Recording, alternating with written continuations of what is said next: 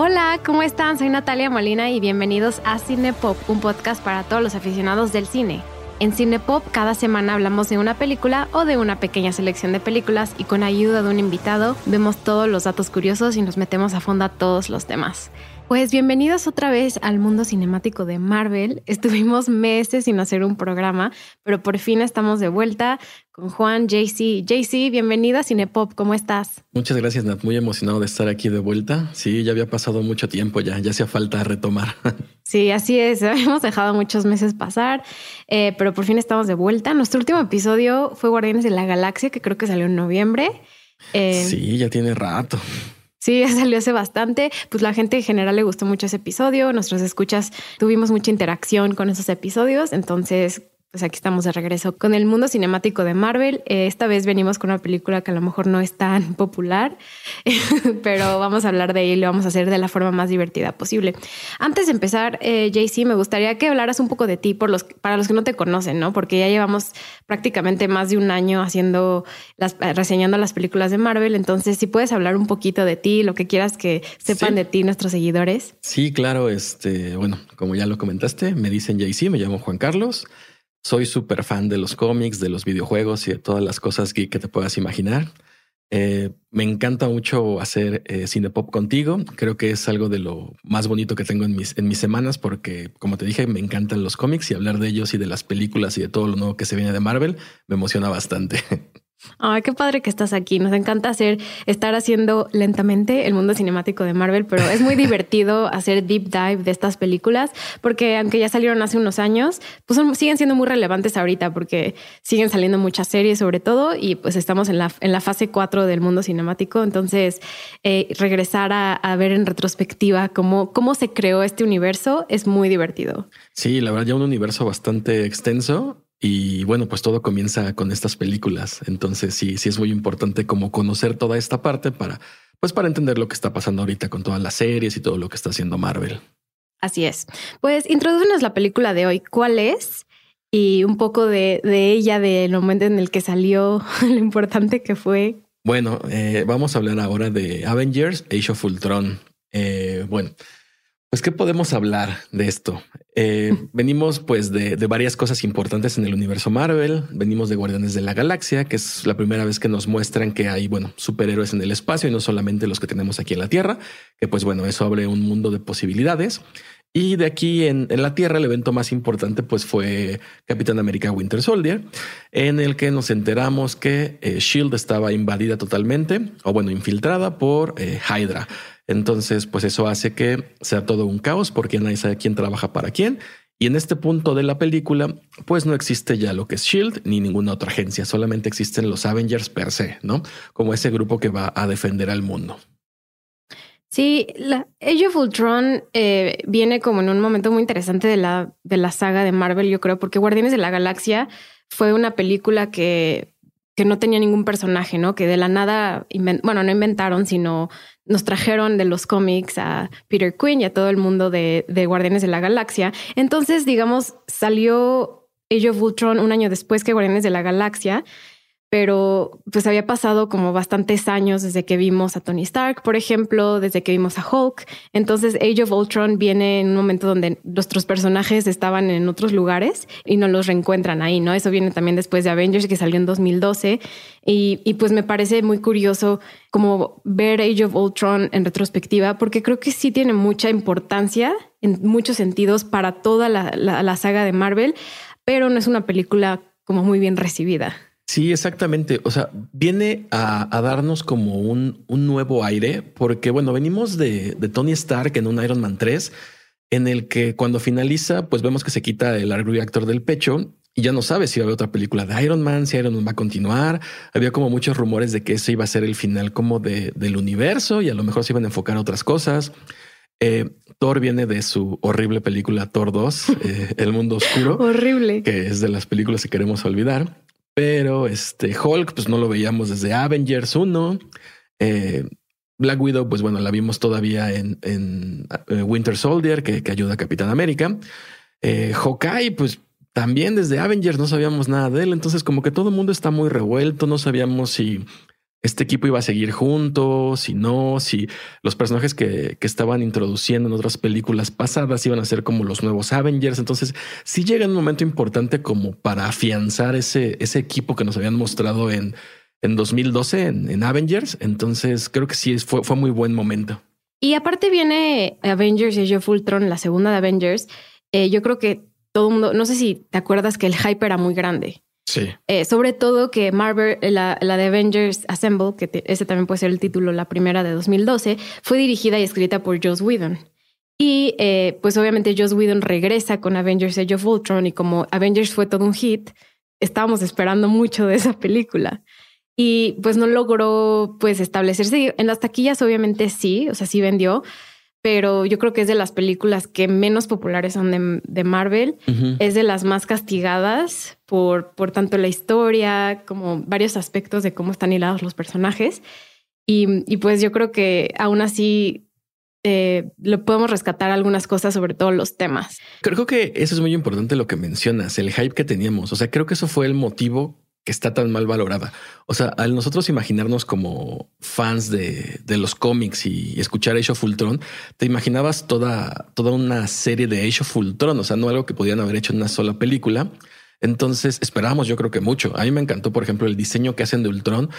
Eh, tenemos muchos personajes nuevos, tenemos muchas cosas relevantes que deberían hacerla como una muy gran película. Pero al contrario, o sea, el hype que traíamos era tan alto que no cumplió como esas expectativas que todos teníamos. Sí, el, eh, justo un, dato muy curioso es que cuando salió el trailer en YouTube, se tuvo un récord de que la, fue uno de los videos más vistos en las primeras 24 horas, con 34 millones de vistas, ¿no? Entonces ya ese hype, pues estaba building up como algo como muchísimo más em, importante y, y, no lo, yo creo que no lo logró, no lo concretó. Pero bueno, este, pasemos un poco, me gustaría hablar un poco de Joss Whedon, porque Joss Whedon ahorita ya es como muy controversial. Ha habido alegaciones de, del cast de Buffy. Eh, entonces yo creo que también ya ha sido un poco olvidado por el, por, por yo creo que el mundo de Marvel, Marvel Studios y también Kevin Foggy está intentando contratar a nuevos directores, a tener muchísima más representación. Entonces yo creo que aunque Joss Whedon trajo mucho al mundo cinemático de Marvel, al mismo tiempo Marvel Studios quiere olvidarse de esa parte. De esa parte. así como que bueno, muchas gracias. sí, sí, sí. Joss Whedon sí es como muy, em, no sé, conflictivo. Sí, en este punto. En, este punto, sí.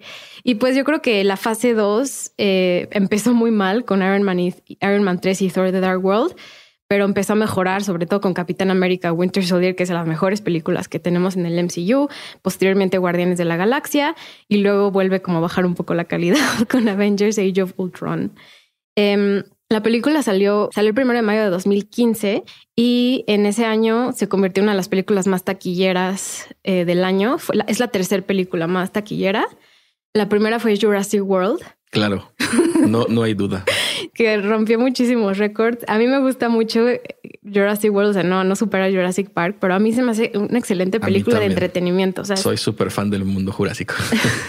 sí, tú y yo sí nos gusta Jurassic World, eh, muchas personas no, pero yo creo que es un tipo de película que puedes llevar a tus hijos, puedes llevar a tus abuelos, o sea, es una película que todo mundo entiende porque a lo mejor Marvel es un poquito más complejo por la cantidad de personajes y líneas del tiempo que están metiendo en todas las películas, pero Jurassic World vas con tu familia y nadie tiene que entender el contexto. Exactamente, sabes que vas a ver dinosaurios y que tienes que correr de ellos, punto.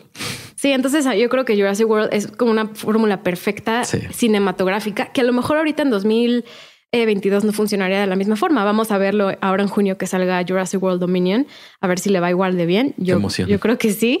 Em, pero bueno, la 2 no fue tan buena. Pero la segunda película más eh, taquillera fue Star Wars The Force Awakens, que también salió este mismo año. A mí se me hace muy buena. Híjole. yo, yo, siento que estoy viendo la, este, la 4 que es exactamente lo mismo, pero sí es la misma luego, historia. Luego tocaremos temas. Luego hablamos de, Star, Wars. Y ya la tercera es Avengers Age of Ultron, eh, que recaudó 500 mil millones de dólares. Ahora, pues sí, fue, le fue bastante bien. Sí, le fue bastante bien. Otras ya empezamos a, y ya lo hemos mencionado en otros programas, los 2000 eh, los 2000 del 2010 al 2020 casi todas las películas son dominadas o de superhéroes o fantásticas o que tienen un existente IP, o sea, que ya fueron desarrolladas, que el guion ya es conocido. Pero la, la cuatro, por ejemplo, me interesa mucho que es Inside Out, la película de Pixar. Fue la película, la cuarta película que más recaudó dinero. Ay, muy bonita, sí me gusta mucho. Es de las mejores de Pixar. Entonces Pixar siempre logra sorprendernos con sus ideas y con, con nuevas historias. Yo creo que es muy importante recalcar la, la, la irrelevancia que tiene crear historias nuevas, porque luego después de Inside Out, la película que más recaudó fue Furious 7. Mm. Que pues obviamente son de esas películas que también venden. Todas las películas de Rápidos y Furiosos venden muchísimo. Por eso vamos a llegar a Rápido y Furioso 99 y va a seguir, pero bueno. y se va a ver igual, se van a ver igual todos. y pues bueno, las siguientes películas las voy a mencionar rápido, pero no tienen tanta, tanta importancia. La 6 es American Sniper, que es horrible. No sé ni por qué llegó a eso. Los republicanos fueron a ver cine, al parecer. La 7 fue Minions, eh, Hunger Games Mockingjay Part 2 y The Martian número 9 y Cenicienta, la live action, el número 10. Ay, creo que esa ni la vi. Pero podemos ver aquí ya también la importancia que está teniendo Disney en dominar las taquillas, ¿no? Que lo sigue siendo ahora no solo en las taquillas, que lo, quiere hacer, por ejemplo, con Spider-Man eh, recientemente y, otras películas, pero pues vemos, vemos Star Wars, eh, Avengers Age of Ultron, Inside Out, eh, Cinderella, o sea, tiene en el top 10, tiene al, menos cinco películas. Pero bueno, ese es, ese es 2015. Creo que era importante mencionar la, relevancia de Age of Ultron y cómo sí, a pesar de que en términos de la calidad de la película no es la más alta, eh, aún así logró dominar las taquillas a nivel mundial. Exactamente. En el número 3.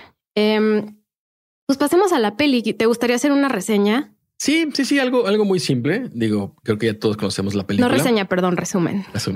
Es, es, es, este, es muy padre esta película. Me gusta mucho porque empezamos como si nos hubiéramos quedado al final de eh, Avengers de 2012, porque tenemos el equipo reunido buscando el cetro que justamente Loki pues le habían quitado cuando lo detuvieron, pero por toda la controversia que se armó entre Shield y Hydra se perdió, ¿no? Y terminó en manos de eh, el varón von Stroker eh, que bueno, era como el representante supremo de Hydra en esos momentos. Entonces, bueno, vemos que están, que empieza la película con el equipo tomando un castillo y recuperando este cetro.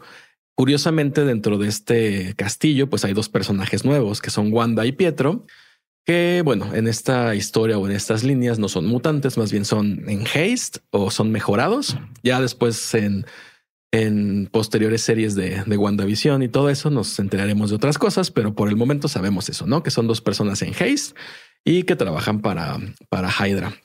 Eh, después de esto, ya cuando tienen por fin el cetro y todo, Tony Stark se da cuenta que hay algo muy poderoso dentro de esto. Y bueno, al intentar analizarlo se da cuenta que es un tipo de inteligencia artificial, pero muy superior. La compara con, con Jarvis, pero pues se ve que deja a Jarvis de calle, ¿no?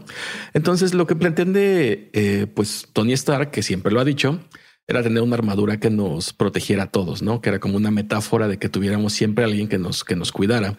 Eso quería hacer con el proyecto Ultron, que fuera una, pues por así decirlo, una legión de de androides liderados por uno que más bien protegieran a, toda la Tierra de todos los peligros que existen sin necesidad de que existieran los Avengers, ¿no? Eh, cuando él está haciendo esta, este como experimento con Bruce Banner, pues bueno, se da, lo dejan ahí y pues por arte de magia cobra vida Ultron y se da cuenta que la misión que tiene es como proteger al mundo y como toda inteligencia artificial en todas las películas se da cuenta que el problema no es la paz, sino los humanos, ¿no? Y en este caso, para poder hacer la paz en el mundo, pues es eh, eliminar a los Avengers. Entonces, pues bueno, se escapa y la, historia se, sigue su curso a través de esta, de esta premisa, ¿no? Que, que Ultron lo que quiere hacer es eliminar a la raza humana para hacerla, comillas, comillas, evolucionar y que, pues bueno, eh, eh, exista la paz que para lo que fue creado. Ese sería como que a grandes rasgos el, resumen de, nuestra película, ¿no? Ok. Em, esta película, antes de que empecemos un poco a meternos a los personajes y a los temas, eh, tengo algunas preguntas para ti de la película en sí. O sea, ya aquí va a haber spoilers completos. Si no la han visto, pongan su Disney Plus y que le vean la peli y disfrútenla porque vamos a dar datos muy divertidos que yo creo que va a ser buen acompañamiento a la película. Sí. Uno de ellos es, a ver, si tú crees que una persona que no sabe nada del MCU y no ha visto las películas anteriores y lo obligan a ir al cine a ver Age of Ultron, ¿entendería algo? Mm, yo creo que sí.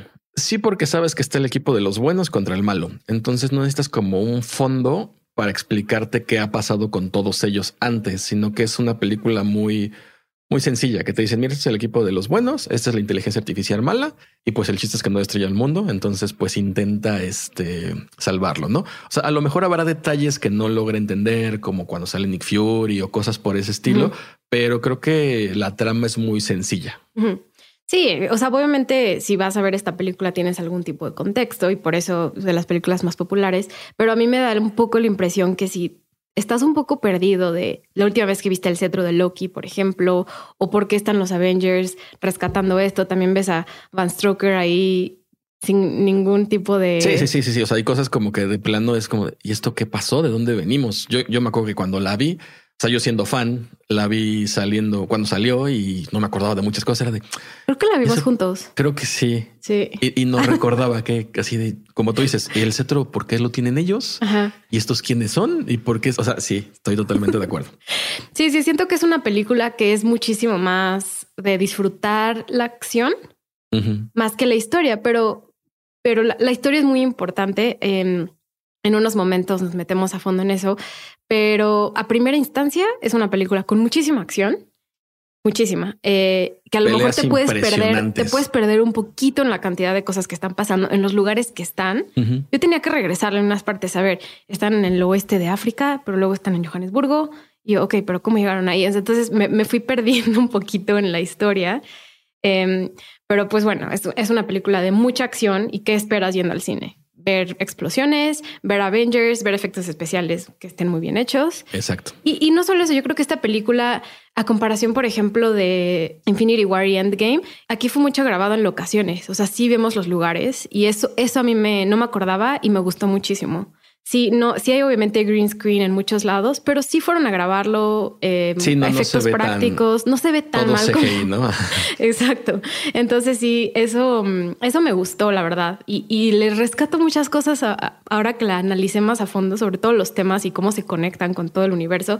Esta se conecta muchísimo con Infinity War y Endgame. Hasta Tony Stark dice The Endgame is coming o algo, o algo por el estilo. De de hecho, es muy curioso porque todas las visiones que muestra Wanda en esta, bueno, a lo largo de la película se cumplen. O sea, ya años después en otras películas, en otras cosas, pero se cumple todo. Sabemos el, escudo del Capitán América roto, qué es lo que pasa. Este vemos a todos muertos o bueno, algunos este, pues vencidos. No sé, vemos como muchas cosas que, van sucediendo a lo largo de, este gran universo que, es curioso que no sé si lo hayan planeado así, pero es, es, muy curioso que haya concordado con lo que había dicho Wanda, no? O había hecho ver a estos personajes. Sí, me, me impresiona mucho regresar a esta, a esta, mm, a esta película, sobre todo porque WandaVision lo tengo como mucho más presente y es muy importante esta película para entender a Wanda, muy, muy importante. Entonces, si, si por algo les interesa mucho WandaVision o les gustó, pues yo les recomiendo que sí vean Age of Ultron una segunda vez y luego volver a, a tomar WandaVision. Pues empecemos a hablar de los personajes, sobre todo los personajes nuevos, porque en el capítulo de Avengers Ahí nos metemos a fondo en cada uno de nuestros personajes principales y ahí pueden escuchar mucho los atributos que nosotros hablamos de ellos, que es este Robert Downey Jr., de Thor, o sea, el actor Chris Hemsworth. Hemos hablado muchísimas veces también, tanto en Avengers como en Thor 1, Thor 2. Entonces yo creo que de Thor tenemos como excelente panorama. Eh, y sobre todo en Thor, en la primera se las recomiendo, hablamos de del director Kenneth Branagh, que acaba de ganar un premio de la Academia.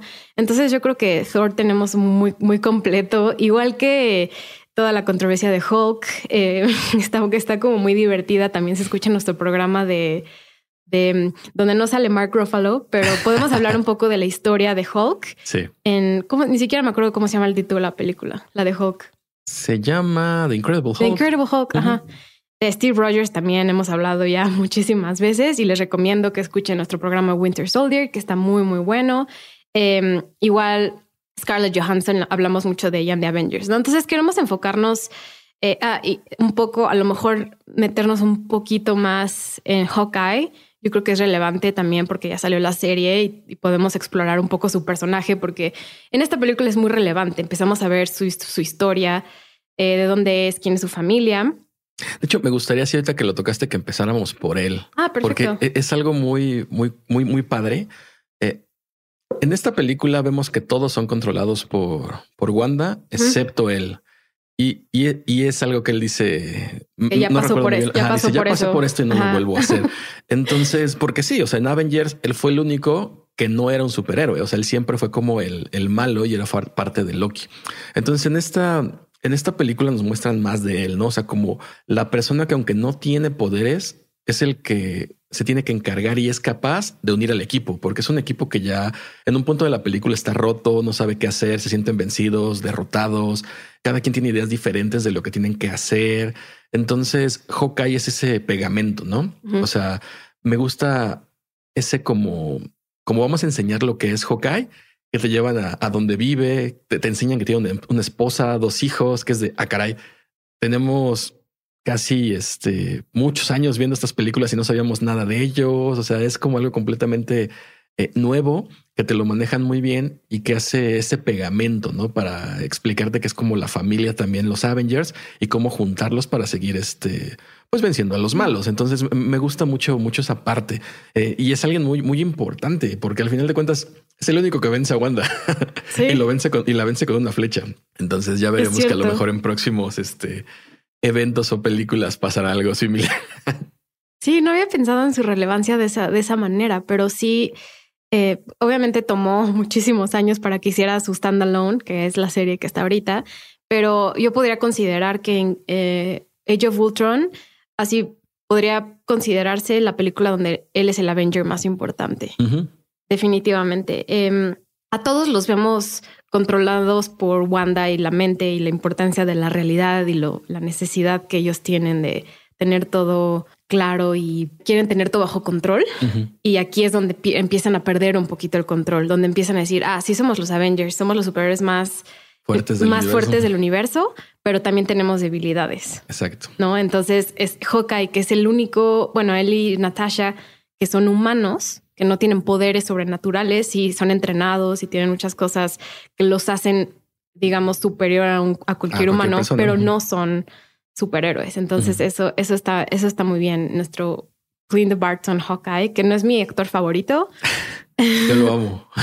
Me eh, encanta él. De hecho, pudimos, si, si ya vieron la película, si escucharon nuestro programa de Arrival, ahí también hablo un poco de Jeremy Renner, porque él también sale en esa película. Em, y justo, em, pues ya que mencionaste Wanda, ¿te gustaría hablar de Wanda? Sí, sí, sí, claro. Este, vamos a hablar un poco acerca de pues las diferencias que tienen estos personajes, bueno, dentro de la película y en el universo em, pues cinematográfico con el cómic, ¿no? Entonces, bueno, sabemos que Wanda es, es, una bruja y es la hermana gemela menor de Quicksilver, que bueno, aquí lo conocemos como, como Pietro nada más.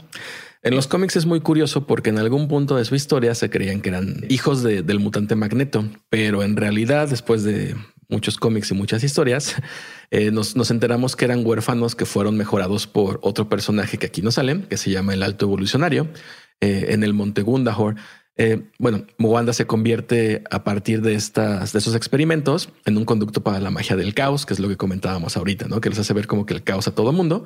Entonces le permite manipular la probabilidad, deformar la propia realidad y varias cosas. Eh, es curioso porque aquí, eh, bueno, en el cómic, Wanda fue entrenada por Agatha Harkness, que la veremos ya mucho después en WandaVision, para convertirse justo en una de las magas más poderosas de la Tierra. Después de esto, pues unió al que creía que era su padre, a, Magneto, con la hermandad de mutantes malvados, luchando por su causa, que siempre fue como que los mutantes eran superiores, hasta que después se dio cuenta, pues que no, que no era como lo correcto y se vuelve un Avenger, ¿no? Entonces, pues podemos ver las similitudes. Eh, aquí empezó siendo mala, eh, con otros ideales y va cambiando con el tiempo hasta que se convierte precisamente en un Avenger con los mismos poderes, ¿no? Sí. Hablemos brevemente de por qué no pudieron usar el nombre de Quicksilver. Ah, ni de ni decir que eran mutantes, ni decir, ajá, por eso le dicen que son en Haze, ¿no? Sí, Disney no tenía los derechos todavía para los X-Men. Entonces hubo, una hubo una pelea legal así gigantesca porque no podían mencionar nada de que eran mutantes, Magneto, o sea, no podían mencionar nada de los X-Men. De hecho, justo eh, hay teorías de que por eso Pietro muere en la película, porque Quicksilver estaba ya del lado del, del, de las películas de Fox. Entonces dijeron, pues es que no, o sea, es un mutante. Y es, no, no, no, es que es un Avenger. es de, o sea, sí, pero es un mutante. Entonces, como mutante lo compró Fox. Entonces hay esa como teoría de que Pietro estaba más del lado de Fox y por eso lo mataron. Sí, también Aaron Taylor Johnson, quien interpreta a, a Pietro Maximoff, también, de hecho, él no quería hacer la película lo convenció Elizabeth Olsen porque trabajaron juntos en Godzilla. Le dijo, sí, vente, pero él no quería como todo el contrato de cuántos años iban a pasar. Entonces, tanto eso como el hecho de que también acaban, acaban de castear a Evan Peters para la película de las, las nuevas reboots de, de X-Men en ese momento. Entonces estaba como esos dos temas y pues ahora ya los podemos ver juntos en WandaVision, que está increíble. Me encantó cómo hicieron eso. Podemos ver a Evan Peters en WandaVision. Y espérense ahorita este Doctor Strange. sí, en Doctor hablaremos de eso. hablaremos de ella. Este, pues continuando, tenemos a, Pietro, a Pietro Maximoff, como mencionas, que aquí, bueno, no se menciona que es Quicksilver, sino simplemente es Pietro, eh, el cual tiene, o bueno, posee velocidad, reflejos, resistencia y agilidad sobrehumana. Tiene durabilidad y fuerza mejorada y un metabolismo acelerado. Eh, algo que tiene él es que tiene una inteligencia rápida, entonces no es como nosotros, ¿no? O sea, él sí corre mientras está moviéndose rápidamente, puede pensar al mismo nivel en el que se está moviendo. Eh, tiene una orientación magnética, que por eso decían que era hijo de Magneto, porque en cualquier parte del mundo donde esté, siempre sabe dónde está el norte o dónde hay como lugares este, claves donde él puede llegar, ¿no? Y la desestabilización molecular, que bueno, aquí no lo vemos en la película, pero es tan rápido que puede atravesar a veces las cosas. Eh, a ellos los vimos por primera vez en el número de X-Men 4 en 1964. O sea, ya hace muchísimos años de, la creación de estos dos personajes. Algo que me gusta mucho de esta película es la relación entre Wanda y Pietro Maximoff, porque son, o sea, son hermanos, pero son unos hermanos que son muy cercanos y que obviamente la muerte de Pietro al final de la película impacta muchísimo a Wanda en todas las siguientes películas. Entonces yo creo que por eso esta película es muy importante para entender el resto del MCU y entender a Wanda, que Wanda se, convierte de una de las Avengers o brujas más poderosas de la Tierra, como también tú ya dijiste. Eh, entonces yo creo que en esta, esta película sí es muy importante para la fase 4 que en la que estamos haciendo ahorita y ahora que va a salir también, como dices, Doctor Strange Multiverse of Madness.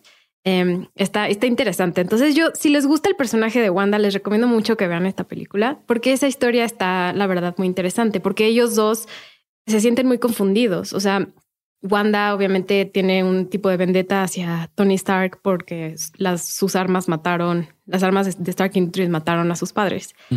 Que también eso me da mucha risa porque siempre las personas que tienen como enojo o resentimiento hacia alguien es como la, el arma que mató a su familia. Sí, sí, porque ni siquiera fue no? Exacto. O sea, ¿por qué no tienes ese tipo de resentimiento contra el gobierno o contra, el que envió esa? exacto. ¿Por qué el diseñador de armas? Eso pasa mucho en estas películas de Marvel. Pero sí, está, está muy bien. Eh, esta, esta historia. la verdad me gusta. Se pierde muchísimo con tantos personajes, que es lo malo de Age of Ultron. Hay demasiadas cosas pasando que a lo mejor cuesta un poco de trabajo seguirle el camino. Pero pues ahora que pasamos de los máximos, hablemos de Vision. Va. Nada más como comentario, ahorita que, que, decías acerca de la relación que tienen Wanda y Pietro, Aquí se me hace muy saludable. En los cómics no la pintan tan saludable. Sí, parece como si, o sea, sí se llevan muy bien, pero parecen novios. O sea, hay un punto en el que los Avengers dicen es que ellos andan, o sea, no, o sea, no son hermanos, o sea, son novios. Porque sí, o sea, Pietro es celoso de ella, no la deja ver a nadie. De hecho, cuando conoce a Vision, a Vision en el cómic es, no te imaginas, se pone pero súper mal. Entonces sí, si es este, si es complicada la relación que llevan dentro del cómic, no es tan saludable como la vemos aquí. Ah, ok, eso no sabía. O sea, sí es medio creepy. Sí. Y bueno, qué risa. Eh, continuamos con Vision. Eh, en los cómics, eh, Vision o Visión debutó en el número 57 de Avengers en octubre de 1968 y bueno, fue creado originalmente por Ultron usando tejidos orgánicos y con la finalidad de eliminar a los Avengers. A diferencia de que en la película, en la película más bien lo que intentaba hacer Ultron era hacer un cuerpo de vibranium para él, ¿no? No un aliado. Y en los cómics no, en los cómics es un aliado para ayudarle contra los Avengers. Eh, pasa igual en lo mismo en los dos. Eh, él se da cuenta que Ultron tiene muchas fallas y decide pues mejor unirse a los héroes más grandes de la Tierra para vencerlo, porque ve que no son como muy compatibles las ideologías que tienen los dos. Eh, en lo que coinciden también ambas, ambas versiones es que, bueno, cuentan con la habilidad de, volar, poder atravesar estructuras sólidas, cambiar su densidad, disparar rayos a través de, su frente. Eh, bueno, eh, el enamoramiento que, veremos posterior a, Wanda también lo tiene en el cómic. De hecho, en el cómic se llegan a casar. y, algo curioso eh, es que mientras en los cómics el androide eh, pues puede disparar gracias a un cristal de control que tiene en la frente, en el MCU lo hace porque tiene eh, una gema del infinito, la Mind Stone, que es la, amarilla, ¿no? Y por eso vemos que de repente saca como un rayo ahí de, poder.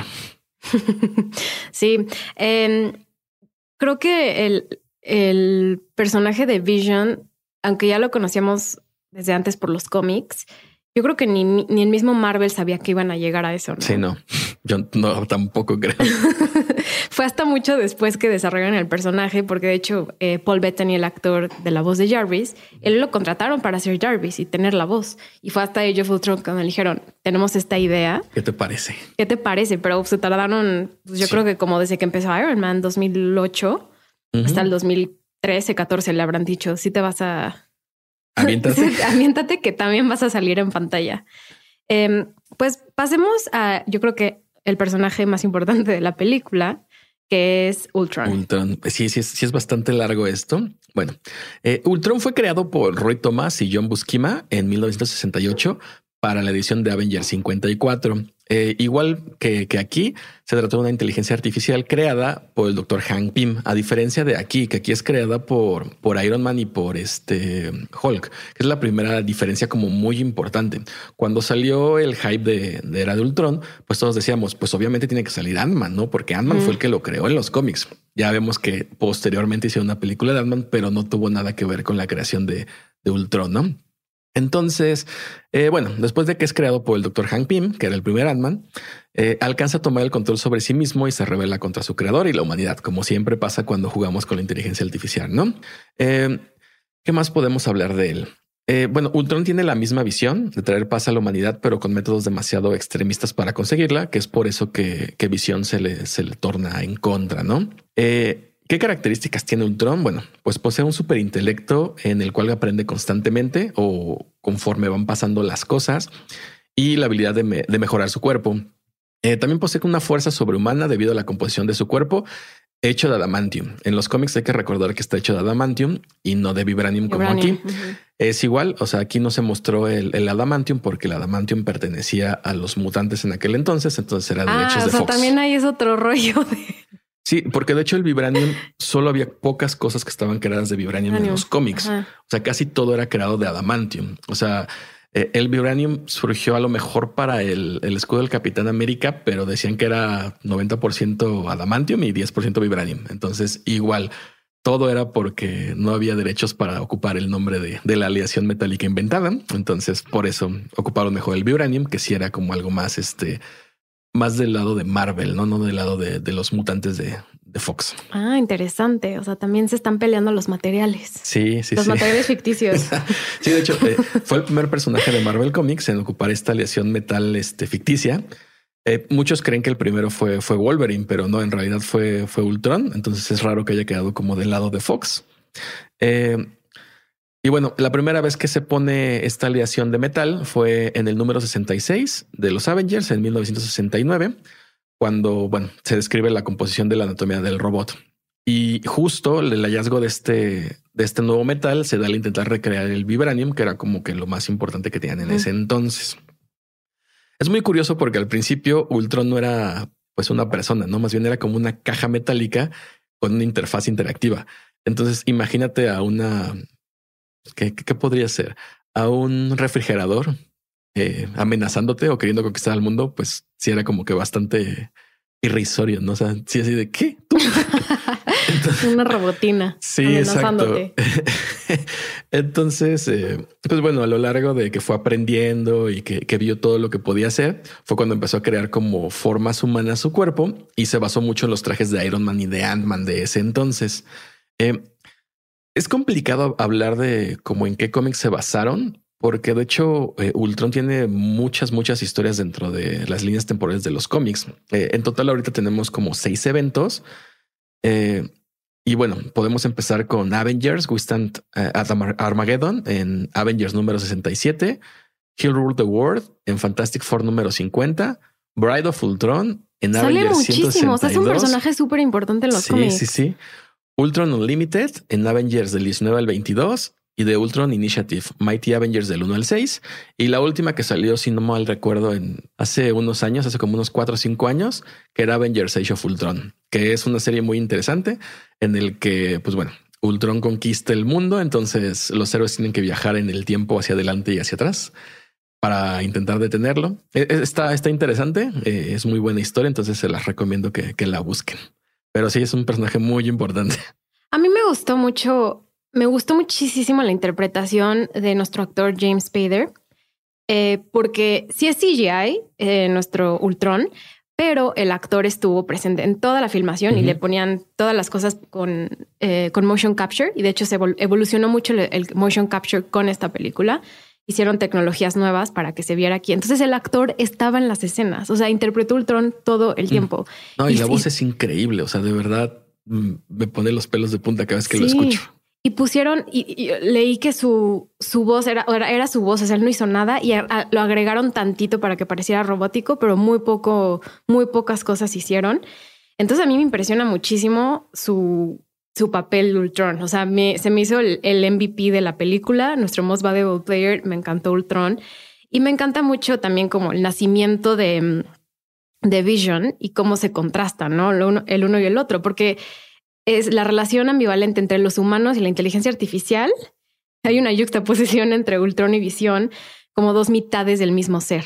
Y eso es, a mí me, me encantó ver esto, o sea, no, no lo había analizado tan a fondo en viendo esta película y, está muy bien hecho. O sea, sí, también... Ultron es muy lógico, o sea, Ultron dice, ¿quieres la paz? Necesito deshacerme de todo porque no puede haber paz.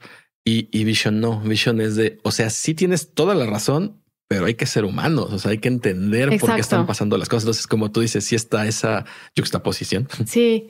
Y recuerdas esa conversación entre ellos dos, donde creo que Vision le dice, no, Ultron le dice, los humanos creen que el caos y el, y el orden son diferentes, pero realmente es lo mismo. Y así como, wow, este diálogo está, está muy interesante porque Ultron obviamente tiene como este poder, como tú dices, de inteligencia artificial muy superior, pero ¿quién lo crea? Lo crea Tony Stark para hacer un sistema de ultraprotección como de Naciones Unidas que proteja todo.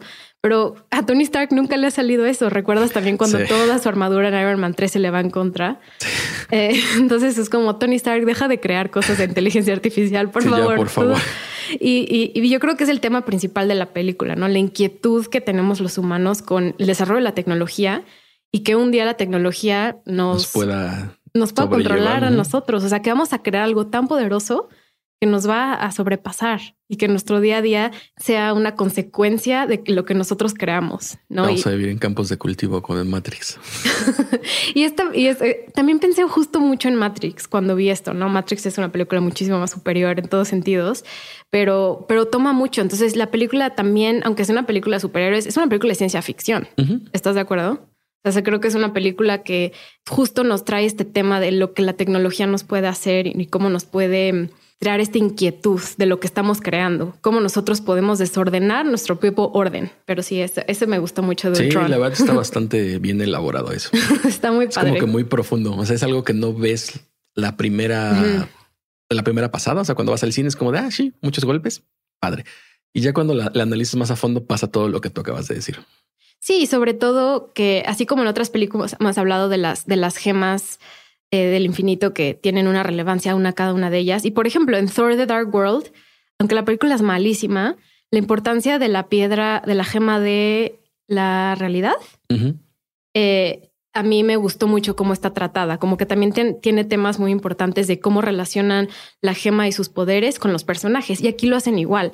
Y aquí podemos ver, por ejemplo, a Black Widow también que está, pues, está controlada por Wanda y vemos lo que ella, sus, inquietudes en la vida, ¿no? Cómo ella fue a esta academia de... El Red Room. El Red Room.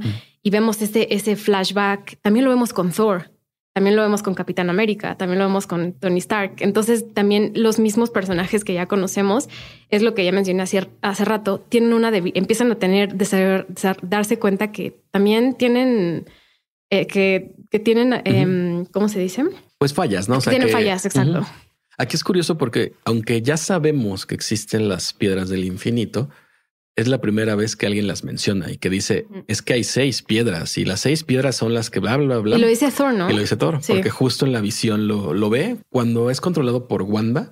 Él se da cuenta que tiene que, buscar como información de otro lado, ¿no? Entonces llega a un pozo mágico que, le da visiones y ahí es donde se da cuenta que justo, o sea, ese es como que el por qué o cuál es lo, lo siguiente de este universo, ¿no? Sí, así es. Entonces eh, aquí, aquí ya vemos, em, vemos, de hecho, en si nos podemos adelantar a nuestra escena de after credits, vemos, vemos al fin el guante de Thanos. Entonces ya decimos, ah, estas son las seis piedras que van a hacer que la persona sea la más poderosa del universo, ¿no? Entonces ya estamos, en, ya estamos llegando a, a la, digamos, yo creo que diré clímax del Marvel Cinematic Universe, donde empieza. Que, es curioso porque todavía, o sea, sí ya estamos llegando, pero todavía faltan un montón de películas. es que las siguientes, o sea, después de esto viene Ant-Man y pues no, realmente no hay nada como muy relevante. Luego Capitán América Civil War, que sí es muy importante pero es más Strange. Doctor Strange, Guardianes de la Galaxia 2. Spider-Man diría que no tiene tanto que ver con lo de las gemas, es buenísima y ya queremos llegar a ella. Em, pero poco a poco, este, digamos, aquí es donde empieza, empezamos a tener este culminación del universo, no culminación, sino por fin se está conjuntando. Exacto. Eso es, lo, eso es a lo que quería llegar. ¿A dónde, ¿A dónde estamos yendo con tantas películas y con tanta creación de tantos personajes?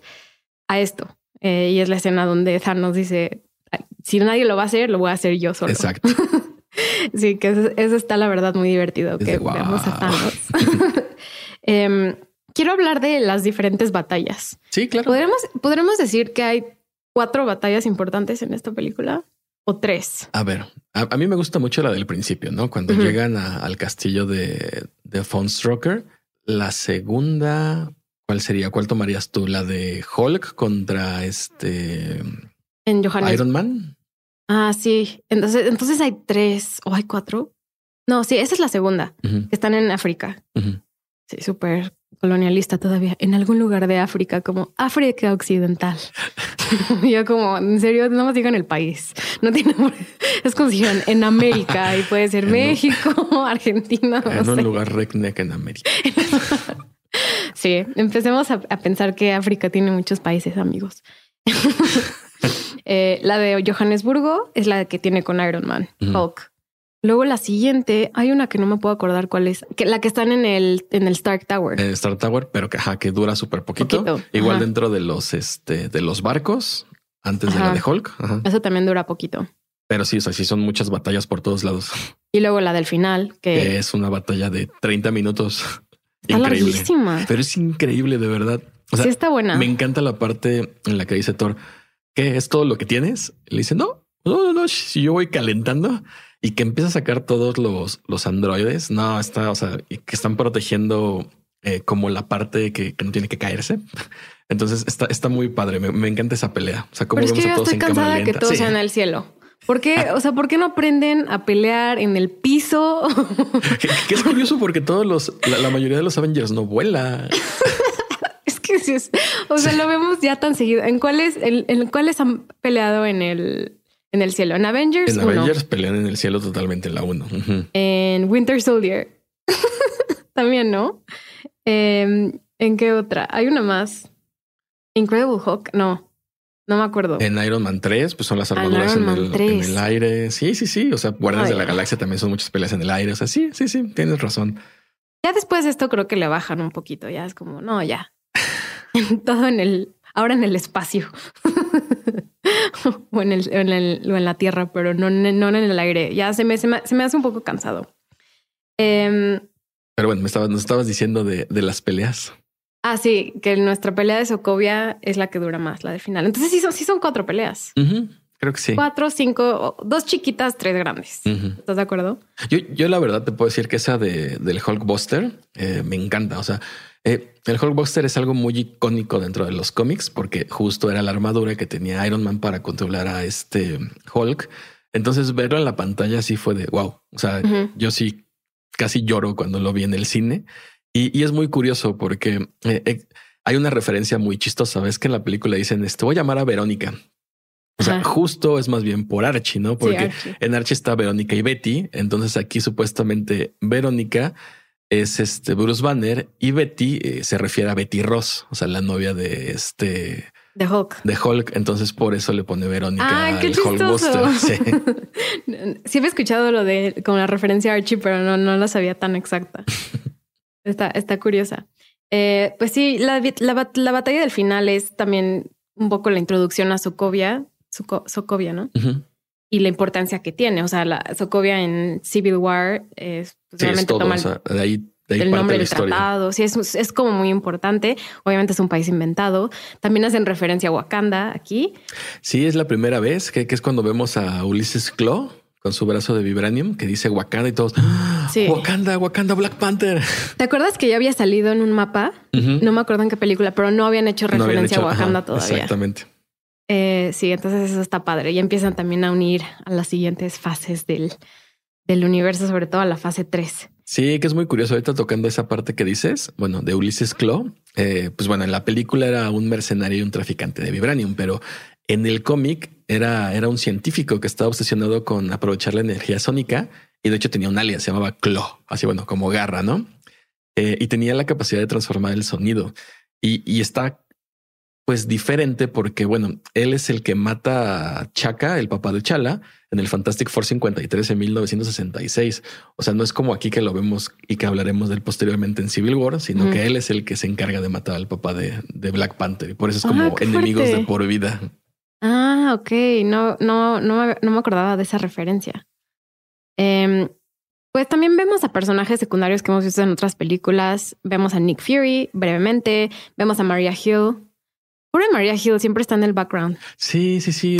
Yo, quisiera que fuera como que más, este, más al centro porque se me hace muy buena actriz. O sea, la amo y se me hace muy buen personaje como para hacer algo más y que no nada más salga de sí, hola, soy recepcionista. ah, hola. Este. Este, sí, hasta hacen broma de eso, de te devuelvo a Maria Hill. Le dice, creo que de, Tony a, Nick Fury. nunca fue tuya. Este, ¿de quién nos falta hablar de nuevos personajes? Pues creo que solamente de Helen Cho. De Helen Cho. Que, bueno, en la, en la película es una, una genetista reconocida mundialmente. A diferencia en el cómic, en el cómic es la madre de Amadeus Cho. Amadeus Cho es un genio coreano que ya a lo mejor conoceremos después porque es el nuevo Hulk. ok. Entonces, este, pues creo que nada más sería. Esa es la única relevancia que ella tiene porque vuelve a salir. No recuerdo haberla visto en otra película. Yo tampoco. Eh, sí, intentan introducirla así como un personaje según importante. Yo la mata a Ultron, ¿no? ¿Sí se muere? Según yo, sí la, la mata cuando intenta este parar el proceso, el procedimiento que están haciendo de transferencia de conciencia de Ultron a Vision. Según yo, ahí, como esta Wanda le quita como el control que tenía, este Ultron la, la mata, pero no estoy muy seguro. No me acuerdo. O sea, me acuerdo que llega, creo que Black Widow y habla con ella y le dice, ¿qué pasó? Y entonces este, este Ultron se está intentando robar el ah, vibranium. Claro, sí, puede ser. Sí, no me acuerdo.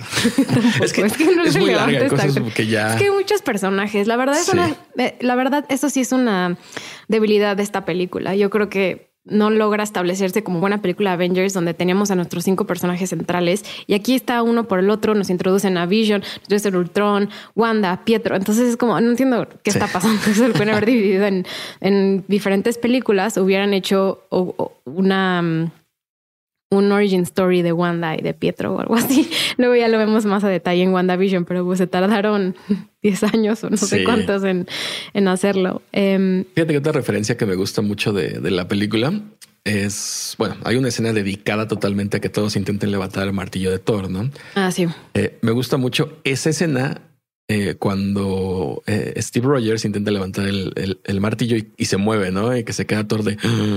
Sí. Y pues bueno, eh, la, conclusión de esto era cuando ya Vision levanta el martillo y es de, pues creo que sí podemos confiar en él, ¿no? creo que sí es una buena, buena persona. Sí, eso está padre. cuando hay interacciones casuales entre ellos, igual en la uno cuando van a comer shawarma también. Y, y no solo eso, hay, no solo hay química entre los personajes, pero yo creo que los actores también. Ve muy real, o sea, no se ve como fingido. se ve que se llevan bien. La verdad se ve que se llevan bien y, y, se ve en los behind the scenes. Si ven los videos detrás de cámaras, van a ver que se llevan muy bien, que se, se divierten mucho. Yo creo que el que menos me gustó en esta película es Thor, porque Thor, sobre todo en la primera película, era muy gracioso y aquí lo intentan desarrollar desarrollar como ese sentido del humor, pero no se da de la misma forma por el tema de la película y el contexto, yo creo. Entonces no soy muy fan de Thor cuando no es cómico. Me encanta Thor, por ejemplo, en Thor 1 y en Thor Ragnarok. Saben exactamente cómo, cómo sacarle provecho a lo absurdo que es tener a, sí, alguien que no conoce el mundo. Exacto. Y aquí no tanto. Entonces no me, no me fascinó su, digamos, su, participación en, en Avengers Age of Ultron. Como nota, en los cómics nunca levanta a Vision el martillo, solamente aquí ah. en el este la película. En la película. Sí, sí, sí. Ah, qué interesante, no sabía eso. Pues quieres pasar a datos curiosos o hay algo más que quieras mencionar? Este sí, no, sí pasamos a datos curiosos. Pasamos a datos curiosos. Creo que ya mencionamos muchos, muchos. pero podemos algunas cosas que igual y no sabían que podemos mencionar. Eh, uno de ellos es que Scarlett Johansson está embarazada durante el rodaje de la película. ¿A poco? Sí. Y de hecho tuvieron que usar a tres dobles diferentes para poder hacer como los efectos de cámara, para que se viera que eso no. Sí. No, bueno, sí, no, no te das cuenta. No te das cuenta. Está muy bien hecho eso. Pero sí, sí estaba embarazada durante el rodaje de esta película. Em, ¿Qué más? Eh, también iba a salir Abomination, ¿no? ¿A poco? Sí, creo que en el desarrollo de la película, Abomination es el villano de, Hulk. Eh, iban, iban a, iba a salir, pero creo que al final lo sacaron. Dijeron como no, no conviene tenerlo aquí. Ya tenemos un, ya tenemos un villano. Qué necesidad de meter este otro. Dos villanos, ni que fuera Spider-Man 2, la de Sony chafa. Y, ya la veremos después. Exacto. Este Ultron en los cómics tiene un alias, ¿no? A veces se disfraza con una capa roja y se llama Crimson Cole. Aquí hacen referencia a eso porque justo cuando llegan a Sokovia, Wanda y Pietro a verse con él, lo vemos que está como en un con una silla, bueno, que sería como un trono y de hecho lleva la misma capa, este, pues como roja, crimson, eh, que hace referencia al este a este personaje que es Crimson Cole. Ok, no sabía eso. Eh, algo también que es curioso son como los, los vestuarios vemos que obviamente la, la interpretación de cómo hicieron el vestuario de Wanda es muy diferente a los cómics y luego le hacen guiño guiño en WandaVision, pero aquí es un es un vestuario bastante conservador, ¿no crees tú? Sí, me gusta mucho porque la verdad el vestuario que ya tiene Wanda cuando ya es Scarlet Witch, pues es todo un proceso, o sea, que es el proceso que le están dando. Fue verlo en varias películas pues vestida normal hasta que ya se da cuenta que es una bruja y pasa a WandaVision y pues le ponen un traje muy similar al que tienen en, los cómics, pero ahorita es, o sea, me gusta así la manera en la que lo, lo ponen. O sea, no es como que, ay, yo tengo un, este, un, traje en el closet que me voy a poner como Spider-Man, ¿no? O sea, no. Sí, es su ropa. ajá, exacto. Entonces me hace muy bien hecho. Sí, está padre. Igual em, a mí también me gusta. Es más conservador, pero está, está padre. Igual, ¿qué opinas del, del uniforme de Hawkeye? E, el de Hawkeye en esta película en particular se me hace muy exagerado porque sí, sí trae así como una armadura, como con falda, como raro, bueno, no sé, como algo largo. Entonces, pero ya no se ve como, como normal. O sea, ya, ya se ve como que muy producido. Sí. Entonces sí, no, no me encanta. está muy elaborado. El que me gusta mucho es el de Pietro, porque es muy sencillo. O sea, simplemente es un pans, una playera para correr y sus tenis. Entonces, Sí, El, de, Pietro está padre, no, no está como nada elaborado y se ve que no tienen todavía como el, el la, mm, la naturaleza de entender que son superhéroes o que tienen habilidades extranaturales. Y, y, sí, también me gustó.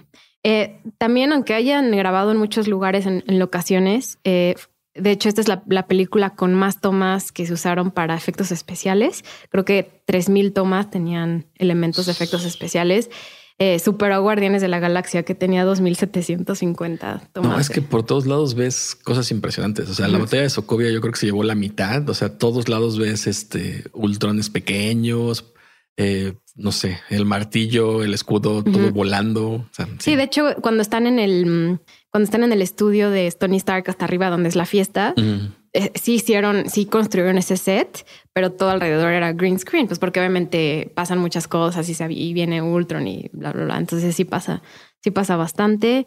Em, ¿Qué más? ¿Qué más tengo para ustedes? Pues nada más el cameo de, de Stanley, que curiosamente sale este pues, conviviendo con los Avengers en la torre porque es un veterano de guerra y le da a Thor un como alcohol de, de, su lugar de origen y casi se nos muere. sí, eso, eso siempre está curioso ver los, los cambios de Stanley. de Stanley antes de que falleciera. Pues bueno, creo que ya mencionamos todos los datos curiosos también dentro de la película y pues aquí están algunos. Eh, ¿Hay algo más que te gustaría mencionar? Creo que ya mencionamos ahora sí todo. La verdad me gusta mucho la película, aunque fue muy mal valorada. Eh, me encantó cómo hicieron Ultron, me encantó todo. O sea, sí, para mí sí se me hace una buena película. A mí no me gusta tanto, pero tengo que decir que le di una segunda oportunidad ahora para el podcast y creo que tiene muchas cosas bastante rescatables. Eh, tiene demasiados personajes, se pierde la historia pero en relevancia a cómo se va a construir la historia posteriormente. Y sobre todo también me gusta mucho el tema de Ultron y cómo lo toma, ¿no? La creación de una nueva, eh, digamos, como fuerza, eh, pues sí, inteligencia artificial.